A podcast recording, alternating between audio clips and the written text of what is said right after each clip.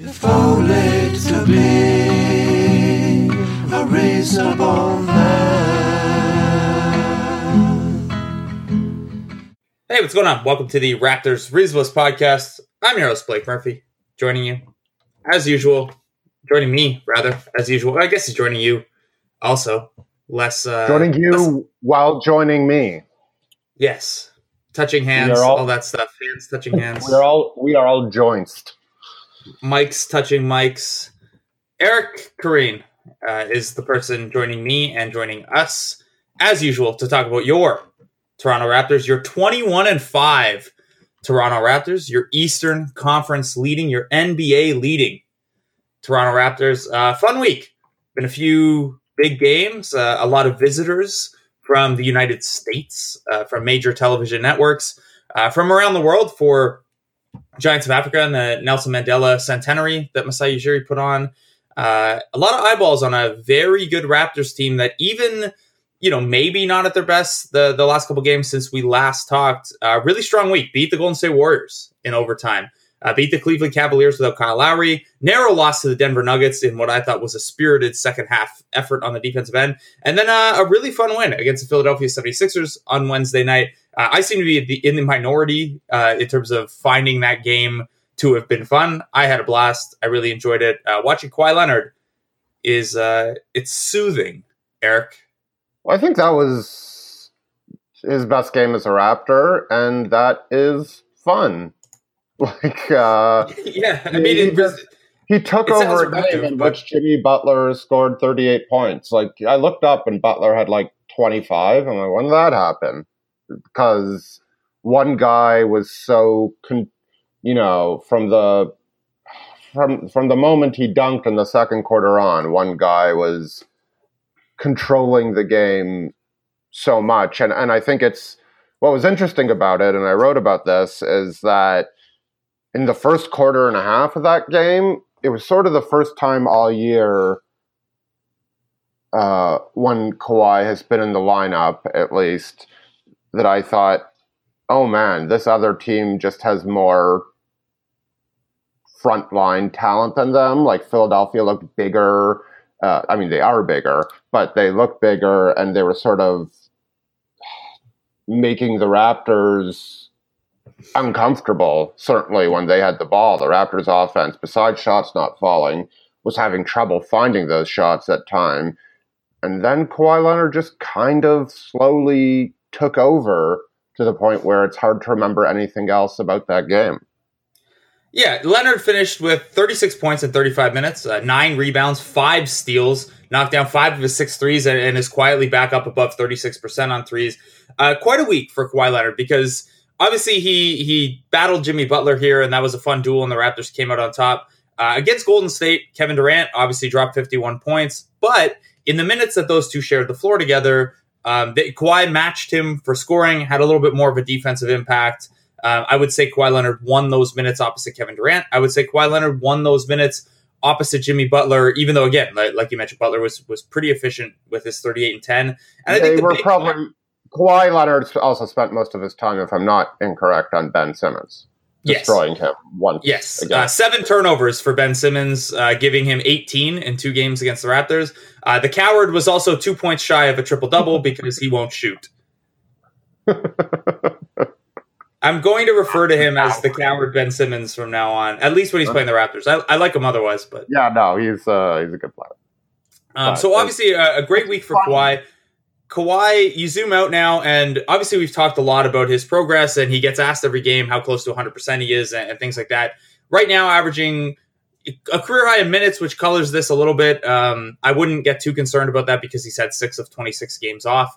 Um, but career high points, career high rebounds, career high assists. Uh, his efficiency tracking back toward a 60% true shooting mark on about 30% usage. Uh, this guy looks very much like the MVP. I, I'm not saying he's an MVP candidate right now because he's missed, you know, a quarter of the team's games and his first 10 or so, 10, maybe 12, uh, weren't quite up to that standard. But I believe we're starting to see uh, more and more of the guy who came second and third in MVP voting in consecutive years.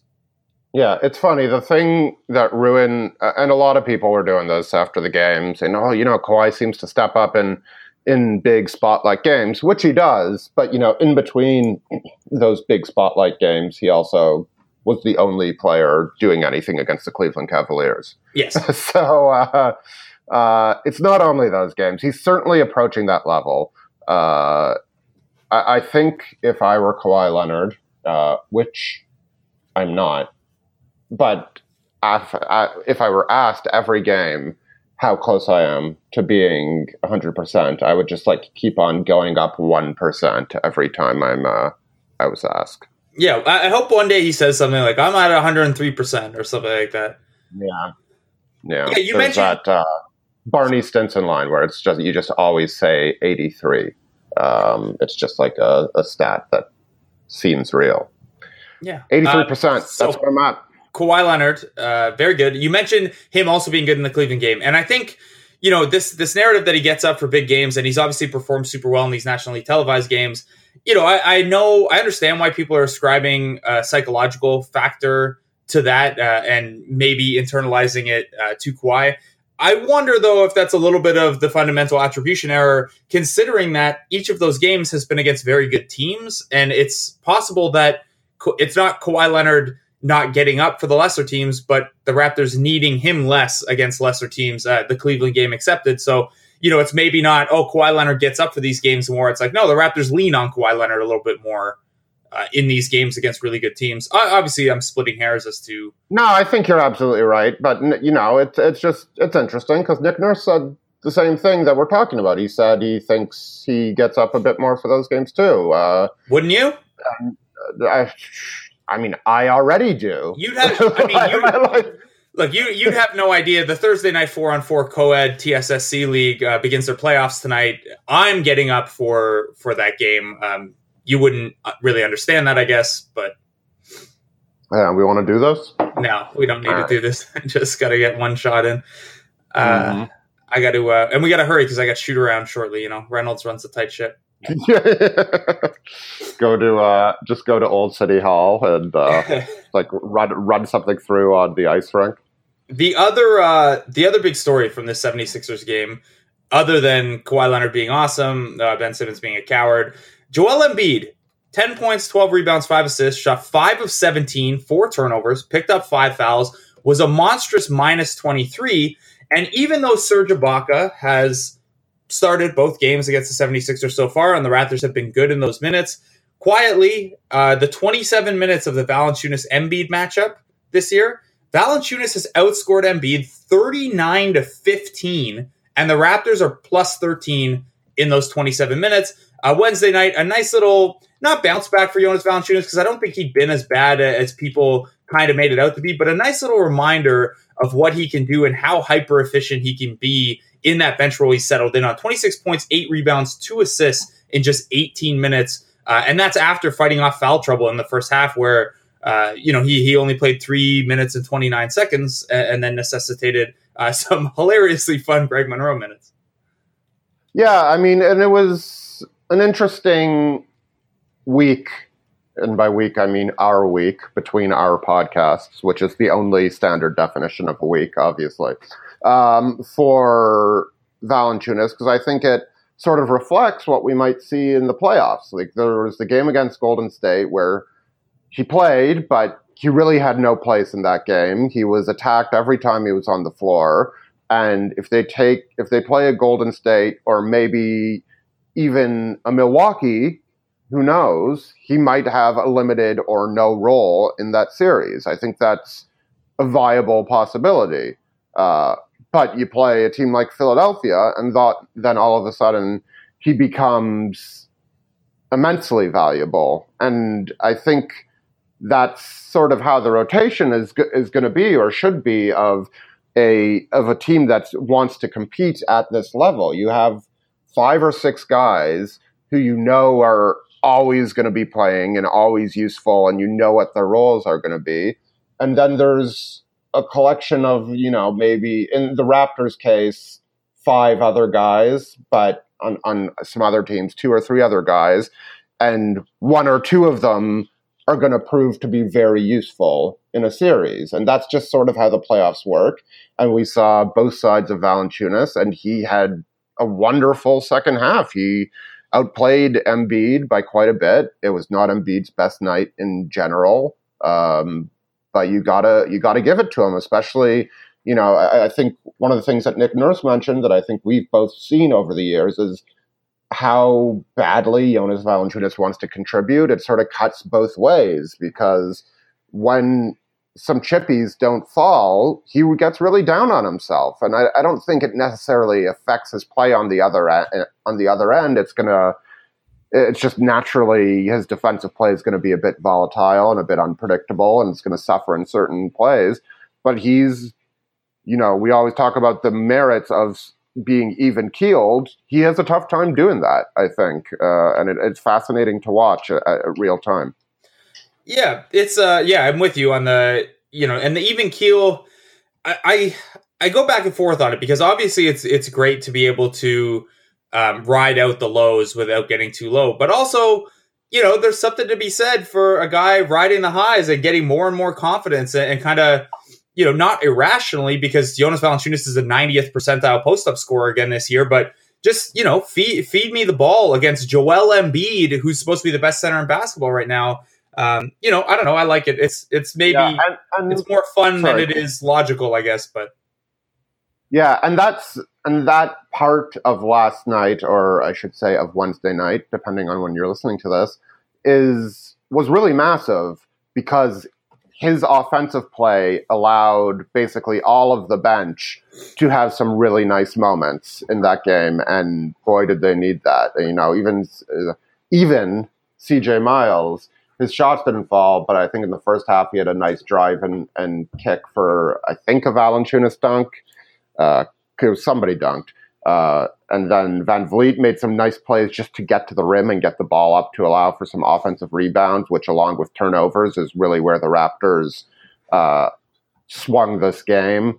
Uh, and uh, Delon Wright, I think, has a very strong case to be playing more, uh, especially when the schedule lightens up a bit. Uh, I, I, understand why Nick Nurse is leaning as heavily on his starters as he is, but I think Delon Wright recently has been the the best or at least most impactful of the reserves. Uh, the whole bench looked pretty useful, uh, maybe with the exception of OG Anunoby, who's didn't have the best night, I would say, and is in since returning from his wrist injury is in a you know a bit of a I, I slump is maybe too strong, but we certainly haven't seen the confidence and uh, physicality that we were seeing uh, just before he got injured when he really looked to be finding his form. A couple things to respond to from that. You mentioned uh, turnovers and offensive rebounds. Big swing factor in this game. Obviously, um, you know, the Raptors were not hyper efficient with the possessions, the shooting possessions they did get. They got 14 more shooting possessions. That's uh that's important. If you get more shots at the rim. Obviously, everyone gets the same number of possessions, but if you get more shots up at the net, uh, you know that helps your chances. You could shoot twenty seven percent on threes for a night and uh, and come out okay. Um, you mentioned the bench, kind of everyone having some moments and everyone having a good game. Um, interestingly enough, no one really scored other than Jonas Valanciunas. Uh, but the bench as a group was fairly effective. Now, the five man bench unit only really played uh, about a minute together, but you zoom out, and that group has started to look uh, a little bit better. They're plus 10.4 net rating in 40 minutes on the air, which I think is probably surprising to, to some people to hear, given how we've talked about the bench. Um, earlier on, some of that was an unsustainable three point percentage and a, uh, an unsustainably low opponent three point percentage. That has normalized a little bit. And then you and I have talked about, and I've written about, but pretty at length now, how Siakam looks with the bench and, and how that's a potential you know, fix longer term if the bench groups can't figure it out on their own. Well, you know, that group last night, you saw at the top of the fourth quarter, Nick Nurse kind of rolls them out, um, gets CJ Miles in quickly for Anunoby, who, by the way, is still wearing a wrist brace after games. And I wonder if maybe he's not uh, 100%. Um, gets that Siakam and bench group in there, rides it to like a plus eight or plus nine stretch. And then the Sixers bring back in Ben Simmons and Jimmy Butler and Nick Nurse still rides them, and they buy another three minutes for Lowry and Leonard at even. Um, obviously, we're talking an extremely small sample. Siakam in the bench in in place of that own Anunoby, um, that particular look, plus 31.2 net rating in seven minutes so far this year. Um, don't take any conclusions from a seven minute sample, but it was nice to see Um, you know, we've talked about a little bit how the Raptors don't need to maximize every minute right now. They can do things like, well, maybe the five man bench unit will figure it out. Well, maybe we could put the ball in Fred's hands and he'll figure out a pick and roll chemistry with Jonas Valanciunas. Maybe we could do this and keep, you know, Kawhi Leonard at 35, Kyle Lowry at 33 minutes in a game this big and this tight um, without maximizing every single minute because it's December. It was, however, nice to see that, you know, a lineup that logically makes a lot of sense uh, thrived as it did. And Pascal Siakam, I thought the 76ers did a really nice job taking away his offensive game. Uh, he was three of eight, which is a horrible game by his standards. Uh, finished with only six points, but he hit the glass. He had five offensive rebounds, six assists. Uh, kind of led that that bench unit as a secondary playmaker, similar to how we saw toward the end of last year. So, um, you know, it was nice to see all of those things kind of click and fall into place in a game where you know the Raptors they maybe could have leaned on their starters for 40 minutes, but but they didn't have to to come away with that win, and that, that's pretty encouraging. Uh, first of all, I'd like to say there is a gray cat sitting on my windowsill, sort of having a stare off with me. Uh, this has happened in the past with a ginger cat. And if my own cat comes out and sees this, you might hear some just like loud pitch screaming all of a sudden. Okay. Uh, so don't be alarmed. Cats are creepy AF. Um, another, uh, I think you touched on Siakam. I, I, don't think, I know I was listening while being mesmerized by this cat. Uh, and the Siakam element was very interesting again from a playoff perspective because teams are going to basically dare him to, to use space and, and to make shots even more than we're currently seeing. And he wasn't terribly effective on offense last night. Yeah, there's, you know, if anything, you know, bodies like Ben Simmons or Wilson Chandler uh, are sort of the ideal type of, you know, body type to defend him. Uh, thick guys with with some mobility, uh, and obviously with length and, and height and all that good stuff. Uh, and his spin moves were not as effective. Obviously, he had trouble getting to the other side. But you saw him stay with that game, with the game, and impact games in uh, the game in other ways with his passing, with his rebounding, and that's where his motor just becomes so valuable. Uh, because where some guys need their shots to fall to be impactful, uh, you know, Pascal Siakam's just now becoming a scorer. He's he had he got into the rotation. I mean, one because of injury, but because he was so reliable for these other things and just a certain energy level. And in the playoffs, he's going to have nights like that. Uh, teams are going to try to take him out offensively because if you have the right Ross, the right uh, sort of roster, it's easier to take him out necessarily than you know Kawhi or uh, Lowry from an offensive perspective. But he's so valuable that he needs to remember what got him here, and there's certainly no sign that he's forgetting that. Uh, it was in its own way an encouraging performance. Yes, it was. Uh, Serge Ibaka also uh, a decent game, even though the um, you know the minutes didn't or the the time he was on the floor didn't necessarily swing the Raptors' way interesting stat that I'm just going to throw out there and not offer any other context. Uh, the Raptors Raptors games have been the weirdest games in the NBA in one particular area this year. Um, I think everyone knows the Raptors are stroking it from mid range pretty well. The Raptors have the best long mid range percentage in the league at 52.5%, and that shot's 14 feet to the three point line per cleaning the glass.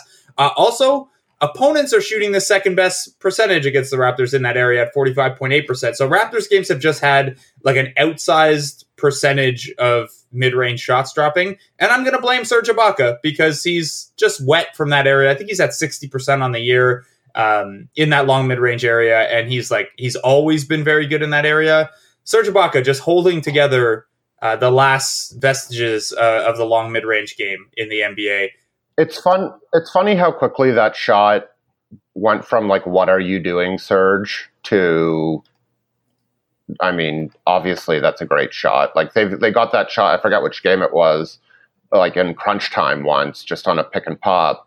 And it's like, yeah, it's a great look. Yeah. Even though it's you know statistically a, a semi contested mid range two is not what you want, but I'm just currently looking up Serge's uh, shot dashboard uh, on, let's see here, from. Oh, this is This is helping. riveting, riveting radio. here. Yeah, no, riveting, uh, riveting radio. What are you Uh, trying to look up? Yeah, I'm looking up his percentage on catch and shoot two point field goals uh, from overall, he's 66%. Uh, so that's pretty good. Uh, and but that obviously includes layups. So we're gonna stop trying to figure this out on the fly.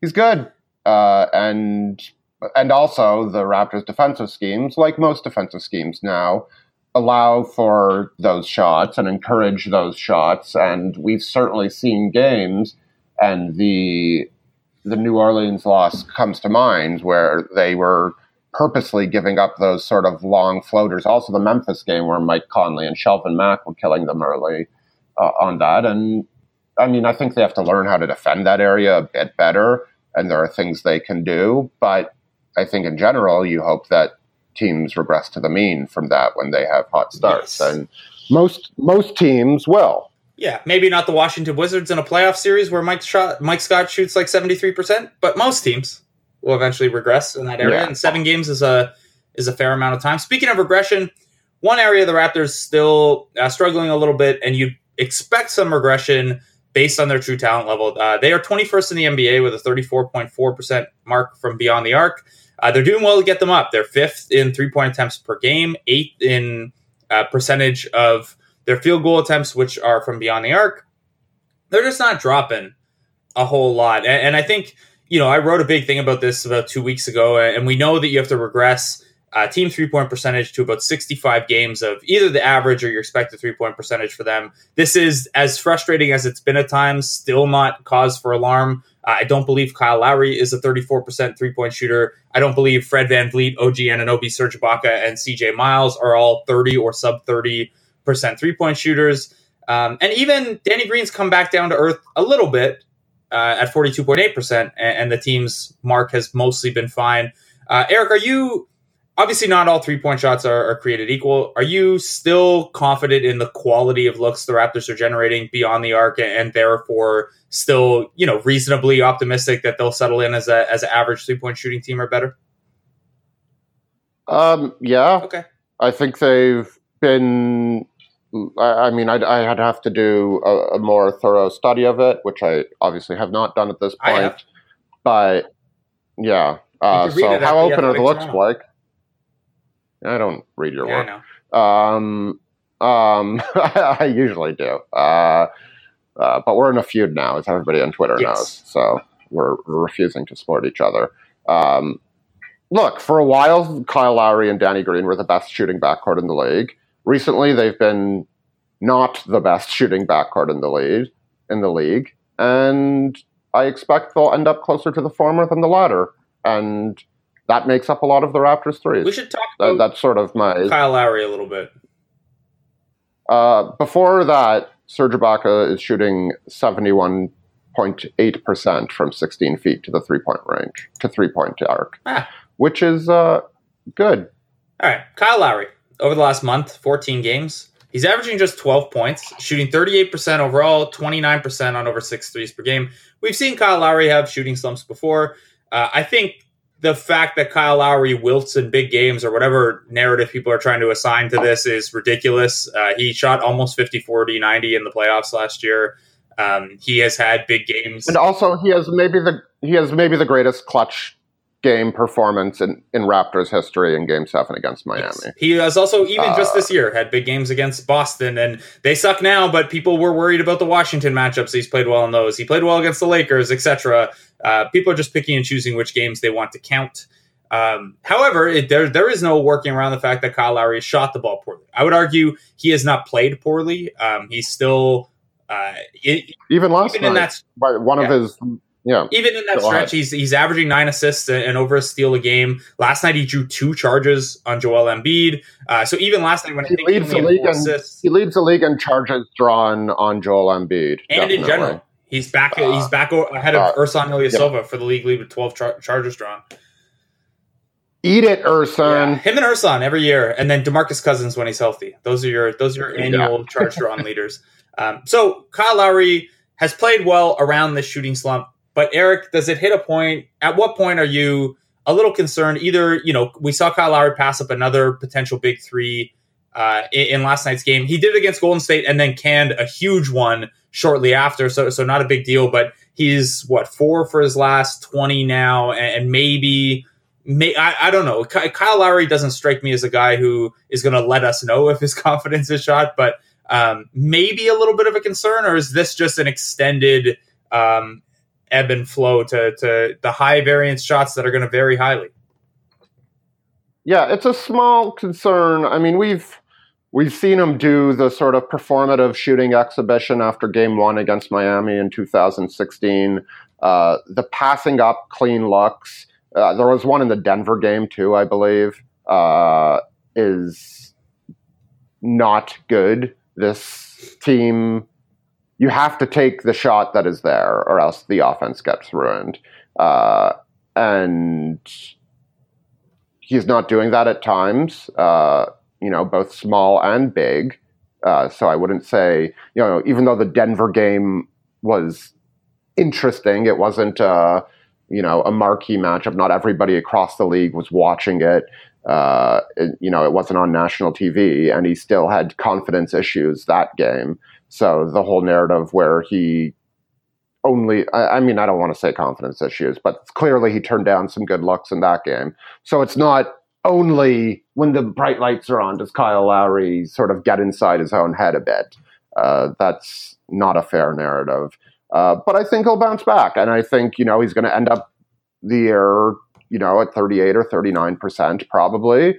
Uh, if he doesn't, you know, I, I still think he's going to have streaks like we've already seen this year, where he's shooting the hell out of the ball, and I'm not terribly worried. Now, it's very important for the Raptors as a three point shooting team that he gets it going. Uh, so, on that level, uh, when you see him uh, pulling back and not taking the shots, it becomes a concern. But uh, and I was saying to Tim Bontemps, whose last name should still be Bontemps, um, last night, uh, you know, you sort of even when he's 0 for 5, I sort of want to see him just like take a pull up three in transition just for his confidence sake. Like like early in the third quarter when the arena is is sort of dead and it doesn't you know, it's not going to create a huge wave one way or the other. It'd be nice to sort of try and see him take that rhythm shot and that confidence shot that is so, you know, that when he's playing well is a big part of his game. Uh, but he's also what part of what we've liked about his play this year is how he's been sort of hardwired to make the right play and really get other people involved. Uh, I think that's maybe going a bit too far the other way. He threw some very difficult passes last night that uh, I think Pascal Siakam and Kawhi Leonard made some pretty remarkable catches on. Uh, but I think it's going to be fine in the end. Uh, little concern to answer your question in the longest way possible. I would agree with most of that. All right, let's look ahead. I would agree with most of that. All right, let's Whoa. look ahead. Sorry, getting some feedback there. Oh. Sorry. Um, sorry. Eric, are your head did your headphones pop out? Eric, they are Weird. still in. Uh, okay, well, on we trudge. Uh, the Raptors play in Brooklyn on Friday, and then they return home to play the Milwaukee Bucks and Giannis Antetokounmpo on Sunday. The Bucks, the Nets are the Nets. They're fun. Uh, the Caris LeVert injury really sucks. Uh, they play hard and they play smart. Uh, they're just not super good. The Milwaukee Bucks are a tougher challenge since they last beat the Raptors to move to seven and zero oh and win uh, the Kawhi and Giannis list battle of first ever six and zero oh teams head to head. The Bucks have stumbled a bit, going nine and seven. Obviously, still dangerous. Obviously, Giannis is still Giannis as long as he's not against Mario Hezonja. Uh, the Raptors do not employ Mario Hezonja, so that'll be that'll be a tough one on Sunday. Uh, I don't want to shoot it any further than that because we might get a window to podcast Monday before you head out west. Uh, either way, let's just do your regular thing uh, just for Brooklyn and Milwaukee. Well, first of all, if we had predicted last night's game, I would have got it wrong. I thought Philadelphia was going to win. They did not. So I remain on quite the roll this year, uh, which is nice. I think they're going to get both wins. Uh, I think, you know, Milwaukee is tough, but I I sort of like the matchups uh, for the rap from the Raptors' perspective. Uh, in that uh, in that game, uh, it didn't really pan out in the first game, but Kawhi and Giannis change everything about how both of those teams play. So I'm not sure how meaningful that first game. Bucks was. sure do get some threes up though. Forty-four point five percent of their field goal attempts are threes. A lot of threes. That's uh. That's They're also the best defensive rebounding team in basketball, and they send teams to the line fewer than less often than almost anyone. So uh, you really got to make the shots count in this one. This is not going to be a game where likely um, you're going to be able to win the shooting possession battle by as much as they did against Philadelphia, who are a turnover prone team and, and aren't particularly stingy sending you to the line, or at least weren't on Wednesday. So um, Milwaukee more of an execution based opponent, if that's a fair way to put it, um, because they're not going to let you do things like parade your way to the line, get second chances, or, or even turn them over a lot. They're they're a medium turnover team, so um, this will this will be a good test for Toronto's offense, uh, for our, Toronto's system defense. Uh, it's fun. Brooke Lopez. The Raptors overall have been playing really well defensively. Yeah, I thought they were great last uh, night. I thought their the- second half against Denver was, was pretty terrific defensively. Cleveland, they were good, and Golden State. I mean, Durant hit some pretty impossible shots, but I think that was a, a fairly fine performance. Yeah, I'm less with end. you on that one just because Klay Thompson missed a lot of really clean looks. Ah, yes, yeah, but that's because he was spooked. Clearly. Yeah, no, it's because he was faded off that Canadian chocolate milk. That's uh, the good chocolate milk, you know. Yeah. Uh, I guess other than Giannis, the most interesting consideration in uh, the Bucks game is Splash Mountain. Uh, Brooke Lopez hitting 37% on seven threes a game. Be interesting to see what they do with that. Uh, I'd assume Ibaka starts because they'll want that extra body who can switch in a pinch against Giannis. Uh, I don't know. It'll be fun. Seems like Ibaka almost Yeah. always starts. My prediction for that game is fun. yeah, uh, should be good. Um, Ersan Ilyasova and Thon Maker, I- both on the Raptor Killer All Stars, so watch out. Oh no. What's interesting about the charge stat that you said about the three leaders is how like you know one is a point guard, one is like I mean now he's a four or even sometimes a five in Ilyasova, but he came into the league as a three slash four and is sort of built is you know pretty skinny and, and and not like a thicker body, and then Demarcus Cousins is this you know, obviously very nimble, but still, you know, thick center. Like they're just three completely different type types of players. Um, anyway, it's going to be a charge off, obviously, on Sunday. Yeah, absolutely it is. And then the NBA Finals also going to be a charge off. It's just going to be Cousins and Lowry running over each other back and forth. I'd like to see Kyle Lowry run over. Oh, you're going to. Game Game Seven of the NBA Finals at the at the Scotiabank at Scotiabank Bowling Arena ball. as Drake Yeah. as Drake is torn Uh-huh. between who he's rooting for. The The boy, boy. with his own locker. Also wearing Ugh. I I don't uh I don't have a problem with people wearing jerseys. I like jersey culture a little bit. Um Drake being on vacation though and wearing an RJ Barrett Montverde Academy jersey with the matching shorts though, the matching shorts is a step too far. We can't let that become a part of jersey culture. Uh, uh, like how? I mean, I guess money is how, but I don't know. That guy's ridiculous. Yeah, it's amazing. I love Drake. He's uh although I feel bad. So I was I uh I was working on my and and we're gonna pivot from Raptors to just riffing now, uh, for those people who like us to save the riffing for the end. Hold on, but could we save the riffing? Because I have a bit of a Kyle Lowry, this whole thing rant Sure. to go on. Uh, Yeah, if you don't mind. Uh, so ESPN All Access, all of the access given to ESPN uh, on Tuesday and Wednesday. Uh, Kyle Lowry was on the jump on Tuesday. Uh, said a bunch of honest things to the very good and compelling television host Rachel Nichols. Uh, and then, when asked about his relationship with Masai Ujiri, said basically he's the president of basketball operations. I'm the point guard. Asked to expand on that. He said no. Uh, you know, and she did give him a chance to expand. Kyle Lowry is not dumb. He knew people would read into it uh, and chose not to expand, which is fine. Um, and then on Wednesday, Masai Ujiri went on the jump and said, Kyle's always mad at me, whatever. And so then Michael Grange of Sportsnet and myself talked to Kyle Lowry about this on Wednesday night after the game. And he went on to say, I'm not mad at him. Uh, first of all, that is a ridiculous sequence of events.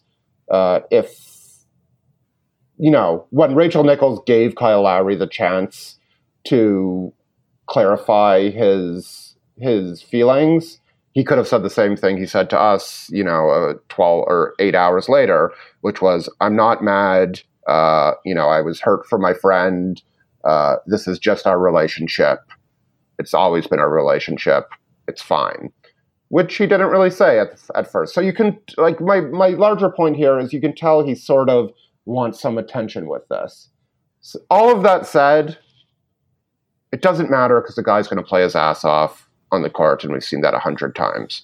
Uh, so I, I, don't know. I'm having trouble with the people saying it, it, doesn't, you know, that his that he's not trying to make a point that you know how he's going about it is just benign and and meaningless but from a tangible on court perspective it's definitely meaningless. I would agree That's with it. the encore part. Um, my biggest issue with all of this is, and I know Lowry hasn't handled it the best necessarily, um, and, and, because he, I think, gets a kick out of being prickly with the media um, or some media anyway. Clearly, I'm in his good books as he established last night uh, saying, and I quote, yes. Blake can have whatever the fuck he wants anytime. um, I was wearing Kyle Lowry's Adidas Pro Bounce Low PE um, for context there. Um, anyway, my my issue with some of the discourse around it, and it's not Ujiri's fault or Lowry's fault or uh, Rachel Nichols' fault or anyone's like that. It, it's kind of I feel like there has been a critical lack of empathy and not empathy in terms of Lowry and how he feels about this because it's a business and all that stuff.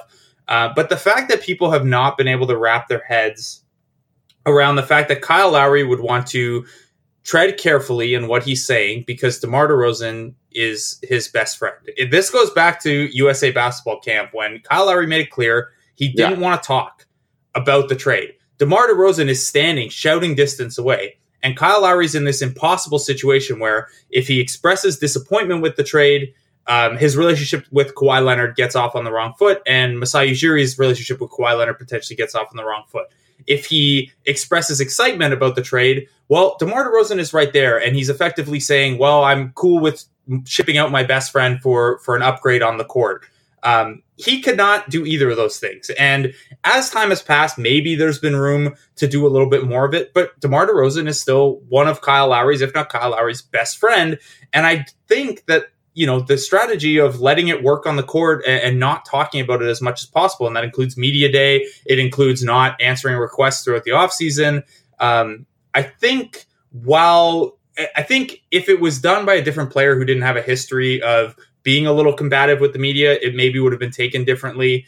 Um, I think, though, that part of the problem has been that lack of empathy for Lowry's situation and the way he's trying to handle what's a difficult situation for his friendship with DeRozan, uh, as well as his professional relationship with Kawhi Leonard. So um, I think that's been a part of it. Again, Lowry hasn't handled it um, the smoothest, but I completely understand why he hasn't wanted to talk about it, why he hasn't wanted to parade around, uh, you know, blowing party favors that DeRozan got flipped for a better player.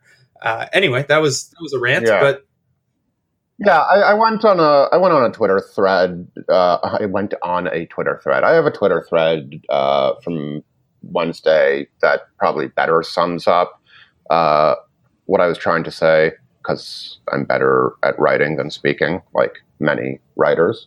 Um, but my, you know, I think these things aren't mutually exclu- exclusive. Like Lowry trying to make a point or making a bit of a point, and also Lowry playing his still playing his ass off, uh, as well as Lowry having a you know a perfectly functional relationship with Ujiri, with Masai. Ultimately, like all those things can exist at the same time.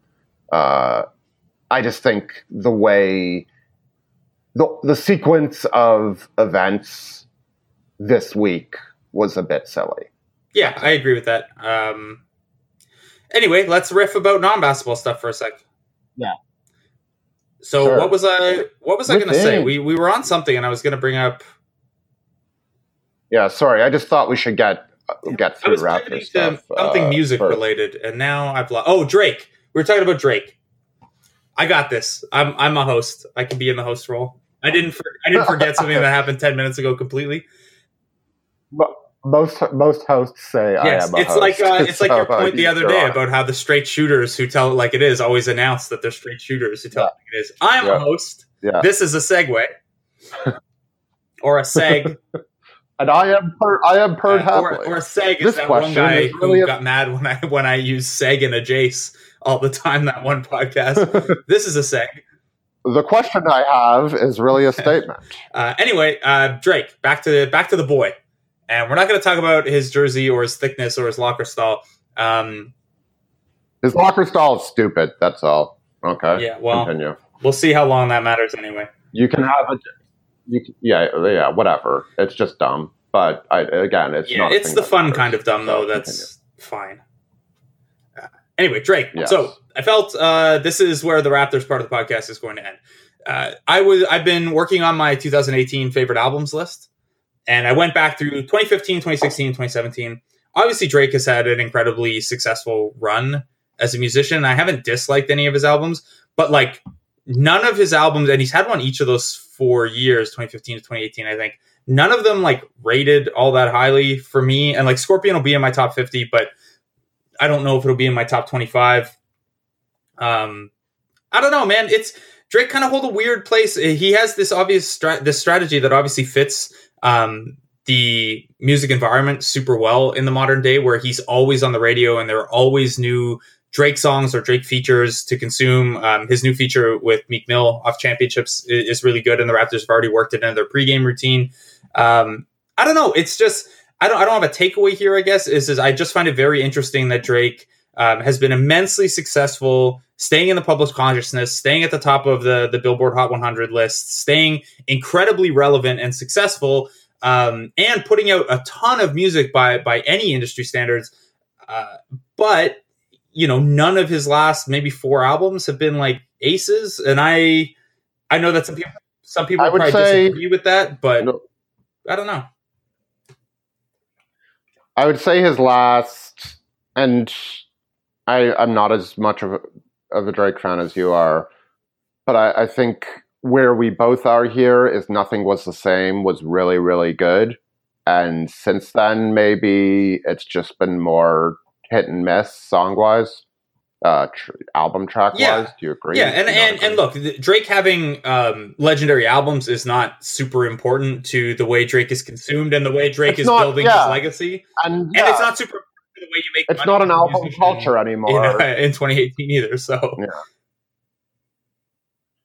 yeah it's just it's just interesting thinking it in terms of pre craziness kanye um, i think part of the reason that kanye crossed over to many what i would call rockists is he he clearly took the concept of the album very seriously and that's you know the way a, a music fan uh, uh, and a music critic, that that's something that they can really understand. And uh, I have a friend who uh, used to be the music writer for the Canadian Press. He still does some freelance work, and he had an interview with uh, Ghostface Killah once, coming off of uh, one of his uh, late period albums that did really, really well. Uh, I can't remember, but uh, he asked him about the album versus the single, and uh, Ghost, as I call him, said that I just want to have as many different entry points into the out into my music as possible. So I, you know, my goal isn't to have somebody listen to an album one through sixteen necessarily, but I just I want to hit everybody in some way, and it's just a different way of of thinking about things, and uh, that sort of comment and mindset has uh, has stuck with me. I don't know how applicable it is to Drake. I think it's really I'm sure, applicable. like, es- every single Drake's yeah, dabbled- every single he puts out, he yeah, Drake's dabbled in every music style at this point, basically, right? Short of short of pulling out the electric guitar like Lil Wayne, uh, Drake's done a little bit of everything. It's interesting too because I, I I wonder about Lil Wayne sometimes where Lil Wayne dominated basically 2007 to 2010 roughly um, with kind of the strategy that predated this strategy of just putting it like like Drake was putting or uh, Wayne was putting out albums and mixtapes and rap rock things and he was just trying everything under the sun and I think part of that was um, you know he needed to do that uh, for himself but part of it was also um, maybe a little bit ahead of his time in terms of seeing where music was going and that you know the Carter 3 is a phenomenal album but if you take the Carter 3 and stretch it out as singles a little longer and then take some of the other singles he had off of mixtapes or um, feature work or, or that weird rap rock album um, with that Kevin something guy. Uh, I don't know. That song was super weird. The Let It Rock song, you know what I'm talking about? Oh yeah, Um, I vaguely remember that, but I uh, oh I remember yeah that guy was yeah. famous for a Uh, second. anyway, it was uh, it was a very like 2018 strategy that Lil Wayne was employing in 2008, and there was also like like he put out the Young Money record that that found Nicki. Um, I don't know. It was uh, I don't know. It's interesting. I, I'm curious. Obviously, we'll never know, but it, it seems like Lil Wayne almost the peak of Lil Wayne almost fit would fit now better than it did uh, then, which is crazy to say because for like three years he was the biggest thing in hip hop, probably. There you go. Kevin Rudolph. Minnesota Vikings Yeah. tight end and uh, guitarist.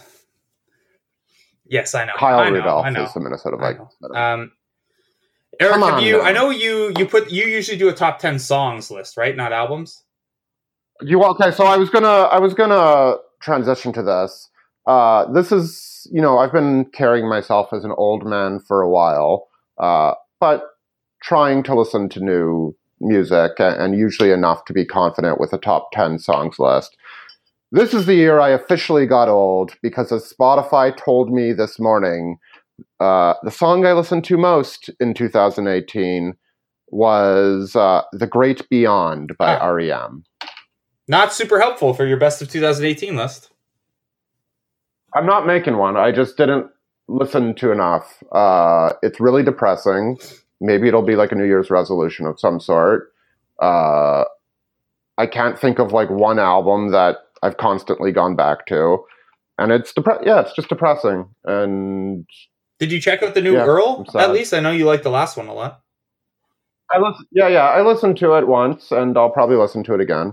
Uh, I have downloaded it, so uh, uh, legally through legal means. Um, so I'll listen to it again. I, I like, you know, again the twenty-five minute, fifteen song album does appeal to me in in many ways. So uh, yeah, I look forward to becoming more acquainted with that, but frankly, I've been listening to a lot of podcasts this year, which I know isn't necessarily your jam. Uh, uh, you know, if we, in the year of in a year of great anxiety, uh, I found that conversa- you know, immersing myself in conversations has been a bit more useful uh, to block out the noise in my head Well, than music. that's dumb to be honest, uh, this got this got that this got oddly serious. Well, let's make it stupid to to close it out. Um, sure. How, Thoughts how on Daniel Bryan as a climate change screaming heel? it's so. I can't wait until he comes out with a new Uh, belt because he can't be the champion and carry around a leather belt because he's vegan. And Corey Graves like trying to push that along, and, and then Bryan not really using his uh, his platforms to do so, but then going off on his own rants at his on his own time.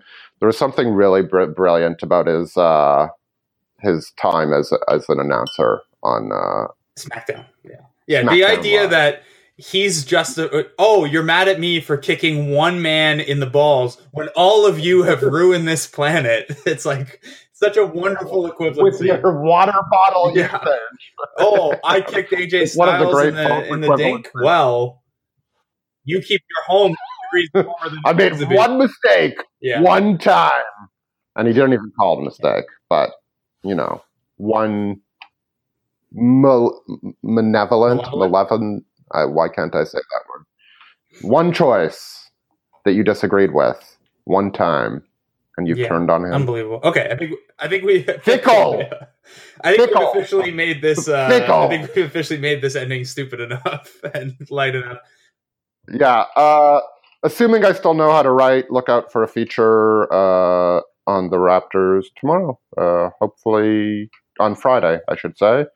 There is the possibility that I can no longer write, and that will be delayed until next. Week. In which week, case, more touches for me, so everyone benefits. All right, man. Uh, thank you for coming on, guys. We'll talk to you probably next week. If not, the week after. See ya. If only to be a reasonable